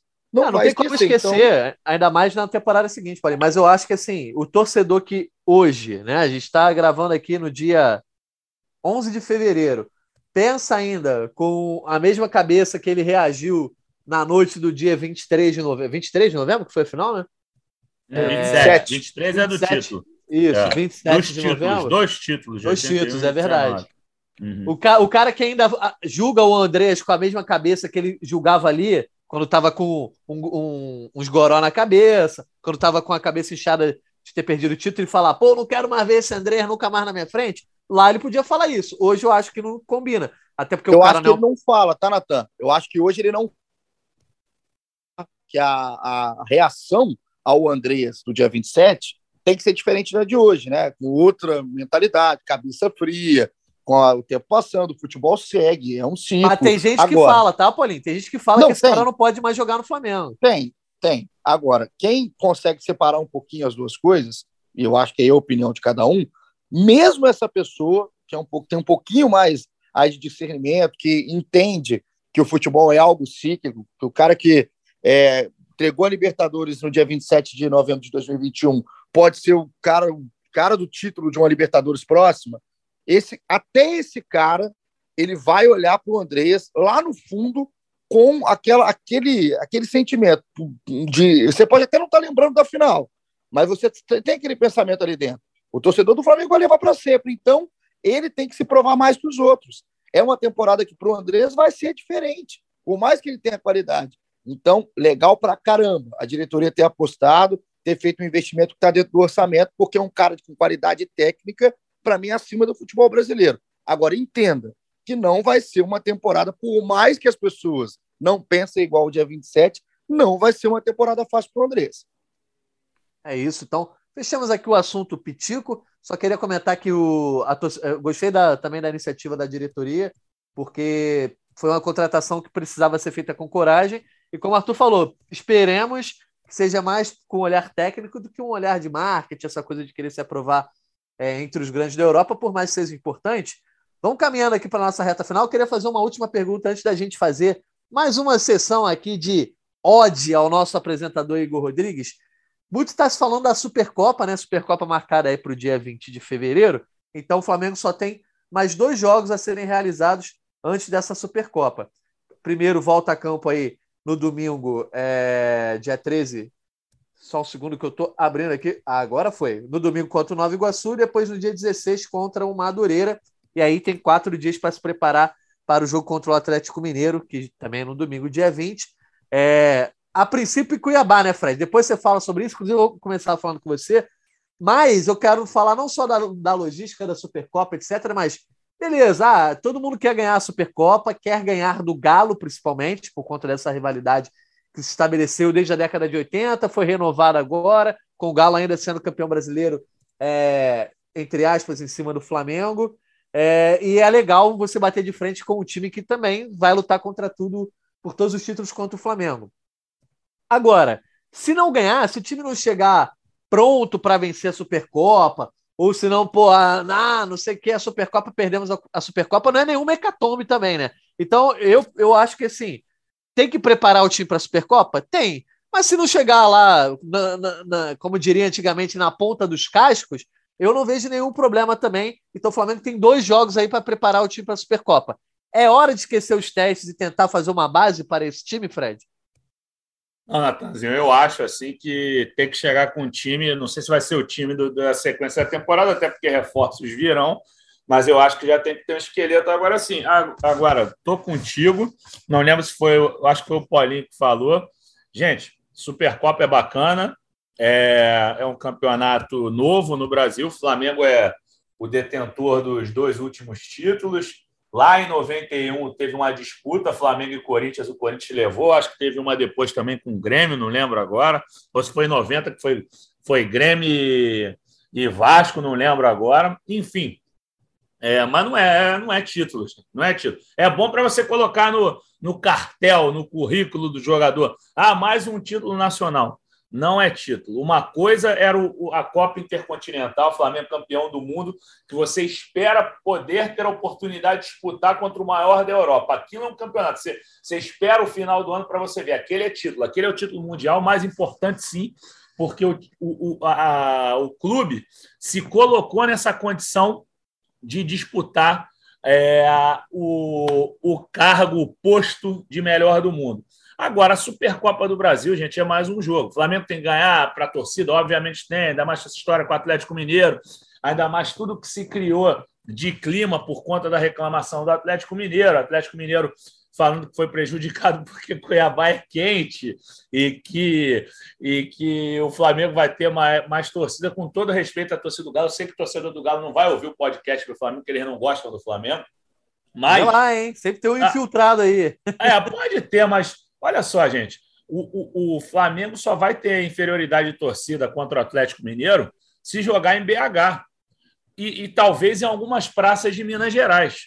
Provavelmente em algumas praças. Em outras, se jogar na terra do Polinho, vai ser um atropelo. Lá em Juiz de Fora? Hã? Lá em Juiz de Fora, isso aí. Se jogar na terra do velho, vai ser atropelo. entendeu? Então, pelo amor de Deus, Entendeu? Não tinha como ser em BH, gente. Ah, o Atlético ganhou ganhou duas competições, nunca esteve escrito ali no, no regulamento. Ah, o time que ganhou duas competições tem direito ao mando de campo. Não, não tem. Então, pô, pelo amor de Deus. Mas ó, só voltando à questão técnica, acho que não é campeonato, é importante. É legal, é mais uma, uma taça para você ter lá, é bacana. Mas assim, ano passado o Flamengo foi campeão da Supercopa. Você vai dizer, ah, não, o Flamengo teve um título nacional no passado. Não, o Flamengo ganhou o Carioca ano passado e ganhou Perfeito. o jogo contra o Palmeiras. Entendeu? Perfeito. O Flamengo não Perfeito. ganhou nada no passado, essa é a verdade. O Atlético Mineiro, mesmo na carta deles, eles colocaram. O Flamengo não ganhou nada no passado e vai ter, é, vai ter uma vantagem agora. Não vai ter vantagem, uma vantagem natural, que é inerente à, à, à vontade do Flamengo. O Flamengo já tem a maior torcida do Brasil desde os anos 40, 30, então não tem essa, entendeu? E é aí, o Fred, é, Diga, é aquela coisa assim, a gente está falando aí, você falou, né? Eu concordo, tá? Uh, colocar quem coloca o título do ano passado da Supercopa como um título para ser colocado, para você sentar num, num boteco com seu amigo que torce para o time rival, você fala, ah, não, ano passado meu time ganhou a Supercopa. Peraí, assim, você, é, é, você tem até é. vergonha. E, e mesmo assim, é legal pra caramba de disputar. O Flamengo e Palmeiras do ano passado foi legal pra caramba. Foi um barato. O jogo foi, foi, o jogo foi sensacional. Aquela virada nos pênaltis lá, com o Diego Alves sendo um herói. Então, é legal, é bacana. Mas ele vale muito mais para fomentar uma, uma rivalidade, né? Porque você está colocando. É muito difícil que não chegue na Supercopa dois times é, que estão tomando conta do cenário brasileiro. Então, a gente está vendo aí que foi um Flamengo e Palmeiras, Está vendo agora um Flamengo e Atlético, teve um Flamengo e Atlético Paranaense, e o Furacão é um time que está sempre figurando também com conquista nacional e até continental. Mas agora, é uma competição de quatro títulos, são quatro edições. É o Grêmio 90 contra o Vasco, é o Corinthians contra o Flamengo em 91 e é o Flamengo contra o Atlético Paranaense contra o Palmeiras. Então, assim, não adianta botar um peso aí em cima para pressionar um trabalho, para falar que tem que ter um time montado. O Flamengo tem que tem que estar tá focado hoje em arrumar o seu time para a disputa das competições que importam. É o que importa é o Campeonato Brasileiro, o que importa é a Libertadores e o que importa é a Copa do Brasil. A Supercopa, se o Flamengo chegar lá, fizer um jogo ok, perder, claro que o torcedor vai ser zoado pelo rival, claro que vai ser zoado pelo torcedor do Atlético, que já é uma rivalidade é, que vem de vários e vários anos. Agora, vai deixar o trabalho ser determinado por uma Supercopa? Aí é aquela velha cultura do futebol brasileiro, um sistema moedor de treinador, um sistema pouco né, empático com o treinador. Aí eu estou falando do Flamengo desde o Jorge Jesus, porque o Flamengo teve sim seus treinadores ruins, caso do Domenic Torrent, que está fazendo um grande trabalho no Galatasaray, não ganhou nada até agora lá, o jogo, mas o Flamengo teve ideias de trabalho que foram muito mal é, recebidas pela torcida, como a ideia do Rogério Ceni, que eu discordei de várias coisas que ele fez, mas o cara já chegou pressionado. Então, é, tem que ter muita calma para se analisar a Supercopa. Quero muito assistir, tá, Natan? Eu estou falando aqui que eu vou estar no dia 20, ligar, eu quero lá, ver. Hein, trabalhando. Então, velho, eu quero ver. O Paulinho, quero muito ver. Acho um jogo do, do caramba. Pra ser, quase que eu xinguei aqui agora. quase do caramba. Eu me lembro, eu me lembro bem da, da Supercopa do ano passado, acho que todo mundo vai se lembrar. É foi um jogo jogaço, marcante para a temporada, jogaço. foi um jogaço, foi muito legal de se assistir. Só que aí você, é, é o que vocês falaram exatamente. Foi, é, parece que a gente combinou antes, mas chega no fim do ano, a Supercopa não é, não é nada demais, não pesa nada a favor do elenco, pelo desculpa, contrário. Desculpa te interromper, eu só queria, assim, assim como o Paulinho falou, e eu falei antes também, que não tem esse peso todo, num ano que o Flamengo arrebente, vamos supor Sim. que o Flamengo ganhe Libertadores brasileiro, novamente, não sei se isso vai acontecer, aí ganha uma Supercopa, aí dá para você enfeitar o pavão. Olha, o Flamengo ganhou isso, isso e ainda ganhou a Supercopa. Mas no ano que não ganhou nada, que nem ano passado, e ganha a Supercopa, não dá para dizer, ah, mas o Flamengo teve Fred, um título nacional no passado. Fala, pode. É, tem, tem, tem uma coisa, o Natan, tu, Fred, que para mim ela, ela exemplifica o quão pouco é, relevante é um título de Supercopa. O Flamengo, ano passado, foi campeão contra o Palmeiras. Quem vai jogar o Mundial contra o Chelsea é o Palmeiras.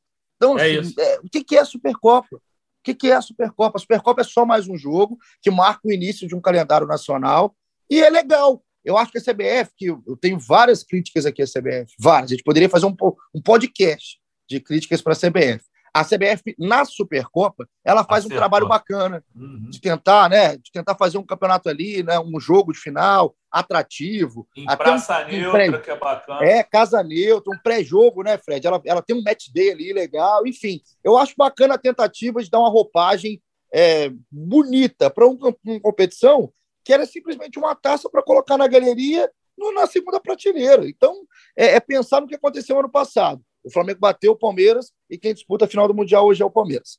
Então vamos ouvir aqui Mas, a voz da galera, torcida. só para terminar, só para completar esse negócio aí da. É vou você mesmo, Arthur. Só na extracampo. Primeiro que, pô, o ataque de perereca do Atlético é maravilhoso para a torcida do Flamengo. Movimenta a nossa torcida, preenche a nossa semana, no, que a gente está jogando no Campeonato Michuruca. Maravilhoso, porque não faz o menor sentido os pedidos dele. A, a pressão que o Atlético fez sobre a CBF me faz discordar do Igor, que era a última coisa que eu queria fazer no programa de hoje. Mas eu acho que a CBF é a grande culpada, Igor, da, da Copa do Brasil valer menos, da, dessa, da Supercopa valer menos, sabe? Porque, cara, todos os lugares que tem Supercopa, elas estão intimamente ligadas ao estádio. Na Inglaterra, o nego faz lá em Wembley. Não importa se choveu, Exatamente. se foi o Chelsea, se foi o time irlandês, é em Wembley e acabou. Aqui os caras estavam tentando fazer isso aqui no Mané Garrincha. Todo ano tu vai abrir o ano jogando na capital do país e tal. Era legal. Cara, esse ano começaram com essa palhaçada. E aí fica refém do, do nhenhenhen, desse ataque de pelanca eterno do Atlético, que está reclamando de todas as praças, o que prejudicou pre- tremendamente o espetáculo. Agora está em Cuiabá, a torcida do Flamengo tem mais dificuldade para chegar lá, porque não houve tempo para se programar, para comprar uma passagem num bom preço. Enfim, vai fazer tudo o que é preciso fazer para acompanhar um jogo dessa natureza. Né? Não, você não mete o atestado médico agora para dizer, olha, vou passar mal semana que vem para ir a Cuiabá. Então, é culpa da CBF isso daí. Que Não, e aí, Arthur, cedeu a pressão do Atlético. Pô, não tem que ceder, cara. não tem como a CBF tirar nota 10, né? Isso aí nunca. É, Não, não tem, não tem. Em nada. Então, assim, né, ela, ela, com a questão do campeonato, da competição, a CBF tenta valorizar o produto. Agora, na atual edição, já escorregou. Eu acho, eu vou te falar, nem acho que é por não ser uma Mané Garrincha, não, tá? Poderia ser em outro lugar, poderia ser em Cuiabá, mas teria que ser definido antes. Tem que ser, e a CBF tem que definir. Não é, o, não é o Flamengo, não é o Atlético Mineiro, não é ninguém. É a CBF, pro, ó, início do ano. É aqui, dia 20. Torcedor tem tempo para se programar. Torcedor tem tempo de, né, de comprar uma É passagem. isso, pô. O torcedor é o mais importante, pô. Os caras Exato. Não, e eu concordo.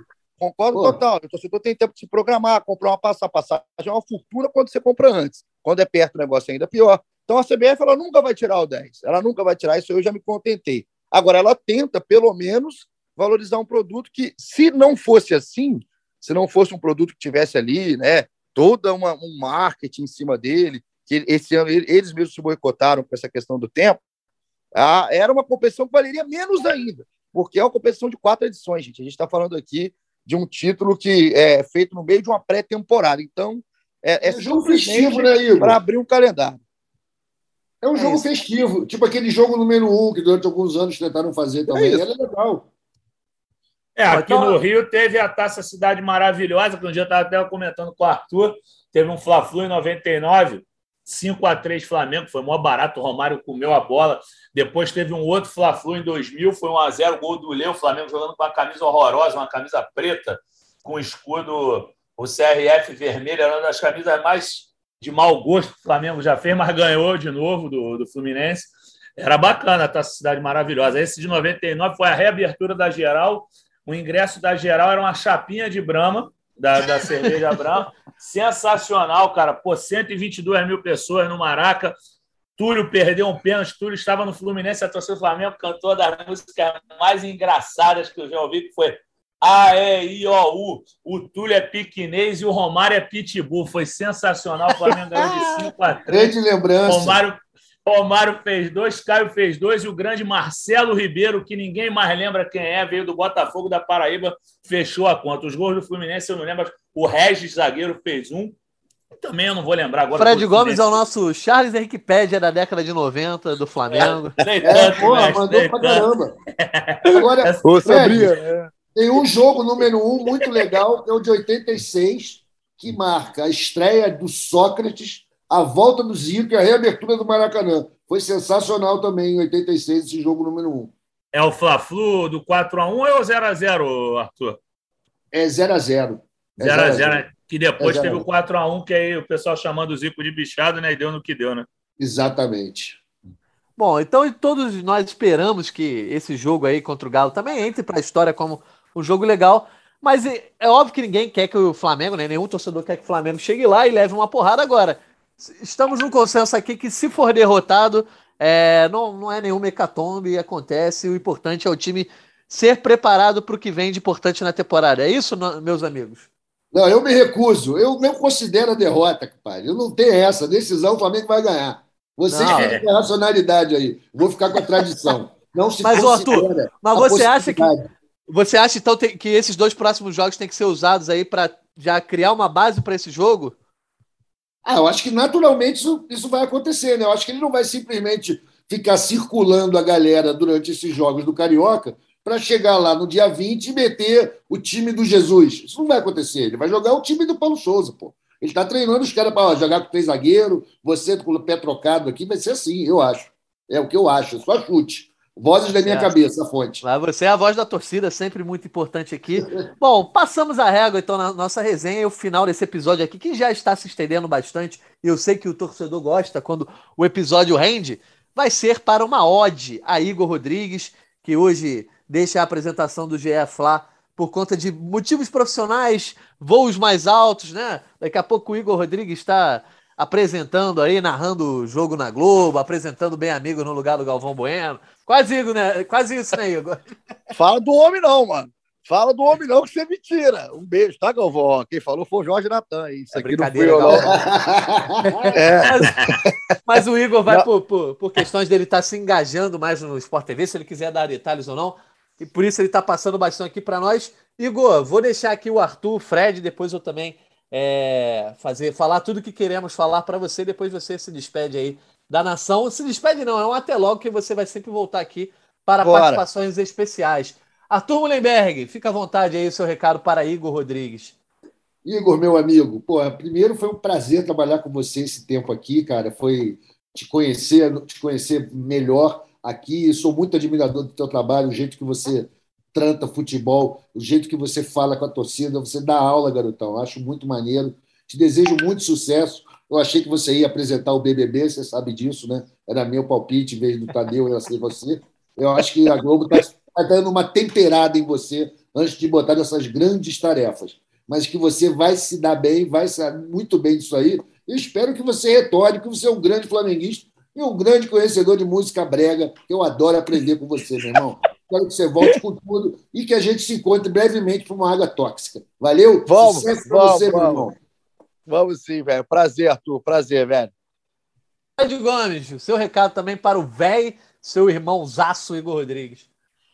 É, velho, é isso, né? Como eu te falei, queria ter, ter tido mais oportunidades da gente ter que mutar o nosso microfone aqui e, e ficar segurando, mas assim, acho que o, o teu caminho de sucesso é natural. Eu sou, ao mesmo tempo que eu fico triste de fazer essa despedida, eu fico feliz de ter essa oportunidade de poder, como diz a torcida rubro-negra, cantar ao mundo inteiro a alegria de ser um irmão seu, de te amar tanto, é, de poder dizer que eu me relaciono com os teus pais, por mais que eu veja pouco. Você é um cara que tem uma trajetória fenomenal nessa empresa, né? O cara que começou ali mexendo em foto e é, é isso, é, começou assim, um jornalista de mão cheia que fazia uma coisa que não era a sua, né? Que foi ser um designer, ele fez muito bem, com, com toda a humildade do mundo, e foi passando por editorias diferentes, ajudando no futebol nacional, depois no futebol internacional, criando jogos, criando bola quadrada, criando aqueles quizzes, é, o chuta aí, e aí começou o Bola Quadrada a ter espaço no Sport TV, e aí veio aquela conversa da gente lá no Carnaval de Minas Gerais, de Santa Rita do Sapucaí, não lembro se é de 2017 ou 2019, acho que foi em 19. Saudades! É, Saudades. Exa exatamente, ali a gente sabia que ali o, a semente estava estava plantada e que você ia brilhar, e aí a gente está vendo aí todo esse teu sucesso na televisão, o teu sucesso que foi aqui, a cara que você deu esse, esse podcast. Então, cara, eu só te desejo é, tudo de melhor. Assim, sucesso eu não preciso desejar, porque eu sei que você vai ser sucesso mais uma vez, por todo o teu talento, teu carisma, tua lealdade, tua humildade. Entendeu? Você é um cara que nunca mudou. Você é sensacional, você mora no meu coração, te amo muito. Arrebenta mais uma vez. Que bom que eu pude falar e cantar ao mundo inteiro o quanto eu te amo, eu sei que você vai arrebentar nesse, nesse maior espaço ainda que você vai ter no Sport TV, esse merecido espaço que você terá. Tamo junto. É, vocês querem me quebrar, né? Beleza. Então tá bom. Beijo. Eu chipo, hein? Eu chipo, hein? É. Opa! Pode chipar. Ô, Pitico, fica quieto aí, ô, é Então também gostaria de agradecer ao Igor Rodrigues, né? Primeiramente, como já disse lá na abertura, né? É, se hoje eu estou participando aqui do GE Flamengo, muito é, graças ao, ao, Igor, vou chamar ele de Paulinho, né? eu só chamo ele de Paulinho, é, porque eu não sou ninguém na fila do pão aí do rubro-negrismo, né? Não sou um cara, um torcedor das antigas, cronista, blogueiro, seja lá o nome, como o Arthur Mullenberg. Não sou setorista, não cubro o dia a dia do Flamengo, não tenho informações para dar aqui. Sou apenas um cara que gosta de acompanhar o Flamengo, gosta de ver e gosta de opinar. E o Igor me convidou para participar aqui. E nas brechas que ele precisava é, se ausentar, é, como eu apresento o Gringolândia, o podcast Futebol Internacional aqui do GE, acabei é, sendo esse, esse 02 aí do Igor, graças à oportunidade que ele me deu e outras pessoas agora também me dão. Então, primeiro agradeço a ele por isso. Segundo, agradeço a ele pela amizade, né? Por ser um cara tão fantástico assim. É, ele começou como estagiário lá no GE, como o Fred falou. É, eu, eu, tinha pouco mais de um ano de casa quando ele chegou, e desde então a gente é muito amigo, muito próximo, vivemos grandes histórias é, temos intimidade é, para compartilhar histórias e viver grandes momentos nesse período. Então, é, mais do que um companheiro de trabalho, o Igor é sim um amigo, polaço, como eu gosto de chamá-lo, é um grande amigo. Então, é muito bom poder ligar a televisão no fim da tarde e ver um cara que faz, é, faz sucesso, um cara que não puxa tapete, um cara que não é chato, um cara que não é marrento, Tá virando uma reta agora, né, Fred? Às vezes não responde a gente. É, o aí zap, acabar, aí já era. Dá uma Mas... perninha no zap, ainda mais quando eu mando os conteúdos de qualidade para ele, às vezes ele perde. Eu mando ao vivo aqui. Tem, um, tem um camarada aqui de Copacabana que ah, o cara tá pronto. tá todo dia, todo dia vestido de super-homem. Eu filmo o cara manda, e aí ele anda, ele, ele tem o, o, todo o, o, jeito peculiar que é muito divertido, esse super-homem de Copacabana, e ele perde esses momentos em tempo real. Eu faço zoom, a, a, a Globo me agraciou com uma câmera é, não é minha, né? É da Globo, aquela que eu salvei na minha queda do Diego aquela Alves. com rolamento, né, Aquela né, do Diego Alves, é. E aí o que, que acontece? Eu pego aqui do sétimo andar da minha casa, quando eu vejo um super-homem de Copacabana passando, já meto o zoom nele e mando pro Paulinho em tempo real, e às vezes ele perde, porque tá a perninha, tá mascaradinho, parafraseando o nosso professor Fernando Diniz. Só responde três dias depois, né, Maui? É, passar a, a palavra para você dizer que é muito bom ver quem, quem merece fazer sucesso. Então, é, eu digo aqui com o coração aberto mesmo. Eu fico muito feliz com a oportunidade de estar aqui apresentando o GE Flamengo agora é, é no seu lugar. Uma oportunidade para falar para tanta gente sobre o Flamengo, com um produto que tem tanta audiência, o podcast é, mais ouvido do esporte do, é, da Globo, né, do GE. Então, isso a gente pode falar aqui de coração aberto. Então, óbvio que eu fico feliz com a oportunidade, mas digo de coração aberto também, cara. Você vai fazer muita falta. É você que deu a cara para esse programa. Você tem uma relação com o torcedor, como o Arthur falou, que é, é ímpar, né? Essa coisa de você abrir a sua mensagem direta, falar da galera que é canalha, da água tônica. Esperemos que a gente consiga manter pelo menos esse laço com a torcida. Então já peço aí a compreensão da torcida. O nível não vai ser igual, é, o, o, não vou ser o novo Igor Rodrigues, jamais, porque o que ele construiu aqui já está construído. Mas agradeço muito, Igor, por tudo isso. Aprendo com você sempre que você apresenta o podcast sempre que você apresenta na área. Então, tô rasgando seda porque você merece. Não sou o cara de rasgar seda para qualquer um. Então, você merece demais. Então, que você voe e apresente tudo que você quer apresentar, inclusive o BBB. Que Arthur, já falei também que eu vejo o Paulinho lá um dia. Ele merece essa chance. Mas é a inevitável, casa... é inevitável. É, a casa está mais que aberta, já que é uma casa que você construiu, que você arrumou, Igor. Então, Espero que a torcida me abrace do jeito que te abraçou. Não quero nunca ser o Igor Rodrigues, mas que eu possa fazer um trabalho que esteja à altura daquilo que você construiu, irmão. Muito obrigado e fica à vontade para o seu recado para a nação aí, que volta dizendo, é uma despedida, é um até logo, porque sempre que você puder, você vai voltar. Vou voltar com pô, obrigado, cara, pelas palavras aí, Natan. Eu sou um cara que, que sou uma manteiga, sou uma manteiga. O Fred Gomes sabe como poucos. Aí, e é, fico muito é feliz, verdade. cara, de antes de qualquer parada, ouvir vocês, é, ouvir o que o Fred falou, Arthur, um cara que eu conheci aqui, e a gente, o nosso Pitico aí, a gente se deu bem, cara, legal pra caramba ter conhecido o seu trabalho também de perto. Então, só tenho a agradecer. Eu, ve, eu vejo é, lá atrás, cara, a gente está tá falando pra caramba no Flamengo aqui, porque eu lembro que o primeiro episódio, o 1, né, o episódio que deu, deu o start aqui, o pontapé de partida, foi em julho de 2019.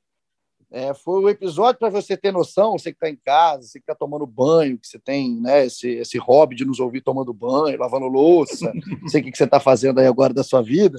Mas o episódio 1 foi o da contratação do Felipe Luiz no Flamengo. É, foi o primeiro episódio que a gente fez aqui. Desde então, a gente é, conversou sempre de maneira muito aberta, de maneira muito divertida quando dava para ser, séria quando tinha que ser triste quando tinha que ser, como na saída do Michael, que é, não dava para ser feliz. Mas, enfim, a gente sempre falou é, de Flamengo para quem é Flamengo, para quem faz Flamengo, com muita responsabilidade. Então, quando vocês falam aí de voo mais alto, é, esse aqui foi um voo enorme na minha carreira. É isso daqui que me levou para onde eu estou hoje, né? Que eu não vejo como um trabalho maior do que o podcast do Flamengo, porque é difícil ser maior do que aqui. O Natan trouxe o número e é verdade é de longe o podcast mais escutado, tanto em números gerais quanto em números de episódio, né? Os números factuais, os números aqui do dia a dia. Então, eu só tenho a agradecer ao torcedor do Flamengo pelo carinho, cara, pelas mensagens todo dia, todos os dias de jogo, pós-jogo, dia de podcast, enche a caixa e eu tenho o maior prazer de responder o máximo que eu consigo. É, não dá, tem hora, porque é muita gente mesmo. Isso aí eu falo com muito carinho, com muito orgulho. Então, é, deu trabalho, nem sempre foi fácil. Natan sabe também, Fred, é, o quanto que eu bati de frente com muita gente nesse período para a gente entregar o melhor trabalho, para a gente conseguir entregar as melhor, melhores coisas, trazer convidados, fazer episódio diferente. Então, cara, não tem nem muito mais para falar, só agradecer o carinho do torcedor. Vamos junto. Agora eu estou indo para projetos diferentes, não maiores do que foi esse daqui, que foi um dos maiores projetos da minha vida. Estou indo para fazer coisas aí nesse ciclo de Copa do Mundo, para continuar com tá na área agora com um programa ainda maior no Sport TV. Quem sabe um dia o BBB não dá, meu pitico, não dá, porque eu não ia aguentar. Se eu pego o BBB com essa casa que está agora, eu já teria falado ao vivo umas, umas meio indireto com uma meia dúzia ali. Então, mas quem sabe um dia, eu não sei como é que vai ser meu caminho daqui para frente de fato, mas eu estou muito feliz com o que está vindo e fiquei muito feliz de saber que vai ser você, Natan, aqui o sucessor, que vai ter com o Fred Gomes, Fred Uber, Caê, Arthur, agradecimento especial a todo mundo que passou por aqui da edição. Hoje o Olavo está aqui com a gente, mas já foi uma galera aqui participando da edição. Só tenho a agradecer, cara, vai ser eternamente minha casa. Muito feliz é, quando eu tiver mais velho, isso que vai estar tá rolando ainda. Eu vou olhar e falar, pô, eu criei esse negócio aí com o maior carinho, com o maior orgulho, e hoje é, é, eu vejo que deu muito certo. Parabéns aí para todo mundo que fez junto comigo. E vamos que vamos. Vai ser Jorge Natan no comando, que é outro que também se entope de uma água tônica, que eu vou falar para vocês que eu conheço, que eu conheço. Fred Gomes é outro, Arthur é outro. Não tem como dar errado. É só ver se o Paulo Souza vai aguentar a marimba de, das cornetadas aqui do nosso GE Flamengo. Então, foi sempre feito 100% com total carinho e dedicação para você, torcedor rubro-negro. Tamo junto. Até a próxima sempre, Natanzinho. Quando eu estiver disposto aí aqui a colocar a minha pouca sabedoria junto com vocês, eu vou estar junto. E quando eu tiver um tempinho, pode ter certeza que eu vou estar aqui no meio, tá certo? Um beijo, vocês me deixaram muito emocionado aqui no final. E é sempre com muito carinho que eu falo aqui no GE Flamengo, tá certo? Amo vocês, galera. Amo vocês e obrigado pela torcida. Estaremos sempre dispostos. Só basta você ter uma brecha aí que a gente quer te receber. Convoco a torcida e aos ouvintes aí do GE Flamengo a inundar as redes sociais do Igor Rodrigues dessa vez com carinho, né? Não vamos chamar o Por cara favor. de chinelo. Não vamos chamar o cara de chinelo. Um bando de sabe. maldito, um bando de maldito, canalha aí que vem me mandar mensagem é, vem, vem no privado aí insultar a minha família por causa do meu chinelo. Saiam daqui, hein? Vocês me esqueçam agora, hein? Vocês vão falar do Jorge Natan. Pois é, não teremos mais chamando ninguém chamando Igor Rodrigues de chinelo, pelo contrário, vamos manifestar o carinho aí por ele, por ele, por esse produto que ele desenvolveu aí. E a gente vai tentar manter aí muita coisa que o Paulinho colocou, inclusive as mensagens diretas, a galera mandando esse, aqueles áudios cheios de água tônica, né, Igor? Isso é sempre importante. Não dá, cara. Não dá, é, eu gostava muito. Cara, a, a, a seleção do Igor é maravilhosa. É, a curadoria dos áudios é um negócio assim que é complicado. Eu ouço cada coisa aqui. Já teve cada pedido aqui que não dá para colocar no ar, que eu vou te contar aí. Pois é, e, e, a gente também poderia programar, Arthur, Fred, Igor, um dia da gente tomar a nossa água tônica aí, né? Porque por conta da pandemia oh, não conseguimos parar para tomar água tônica do GE Flamengo. Não preciso chamar duas vezes, pô. Vamos embora, vamos nessa, pô, tá convidado, tá convidado. Então fechou. Então a gente, quando estiver juntos para tomar essa água tônica, a gente grava um áudio também, repleto da água, para também. Aí, aí no... vai dar problema, hein? Não, aí a gente edita, né? A gente edita, o Olavo, ou seja lá qual for o editor que estiver com a gente, vai editar esse áudio para a gente poder publicar, para vocês verem que não são só vocês que gostam de uma água tônica é, para falar de Flamengo. Então, agradeço mais uma vez ao Arthur Mullenberg, ao Fred Gomes, ao Igor Rodrigues e a todo mundo que nos ouviu aqui em mais uma edição do GE Flamengo. Obrigado por todo o carinho. Igor, seja bem-vindo. Seja bem-vindo, não, né? Você é sempre bem-vindo, então. Peraí. Ah, tá. Achei que você tinha voltar já. É, eu falei, pô, já trouxe de volta. Eu, são são 11h40 da manhã, ainda não tem água tônica, não, apesar de ser sexta-feira. É, você é sempre bem-vindo, tá atrasado, Igor. Tá atrasado. então, ó, faz o fechamento aí, Igor Rodrigues, pela, pela última vez aí para a galera do GE Flamengo. Então, rapaziada, é isso. Hoje um beijo para Arthur, Fred Gomes, Jorge Natan. Você ficou ligado no episódio 207, falamos de Pitico, falamos aqui da vitória em cima do Aldax e dessa preparação do Flamengo para a Supercopa. O GE Flamengo volta na semana que vem, depois de mais um jogo que a gente espera que não tenha vaias ao nosso Mr. Paulo Souza, que é um gato, é bonito pra caramba. E aí você vai estar com a rapaziada toda junto, eu vou estar agora do outro lado, hein? Eu vou mandar as mensagens diretas quando vocês abrirem a ADM para a gente continuar aqui, vou estar sempre na escuta. A gente volta então na semana que vem com esse produto maravilhoso. Um beijo, um carinho, um abraço e até a próxima. Petkovic para falta, cobrança! Gol!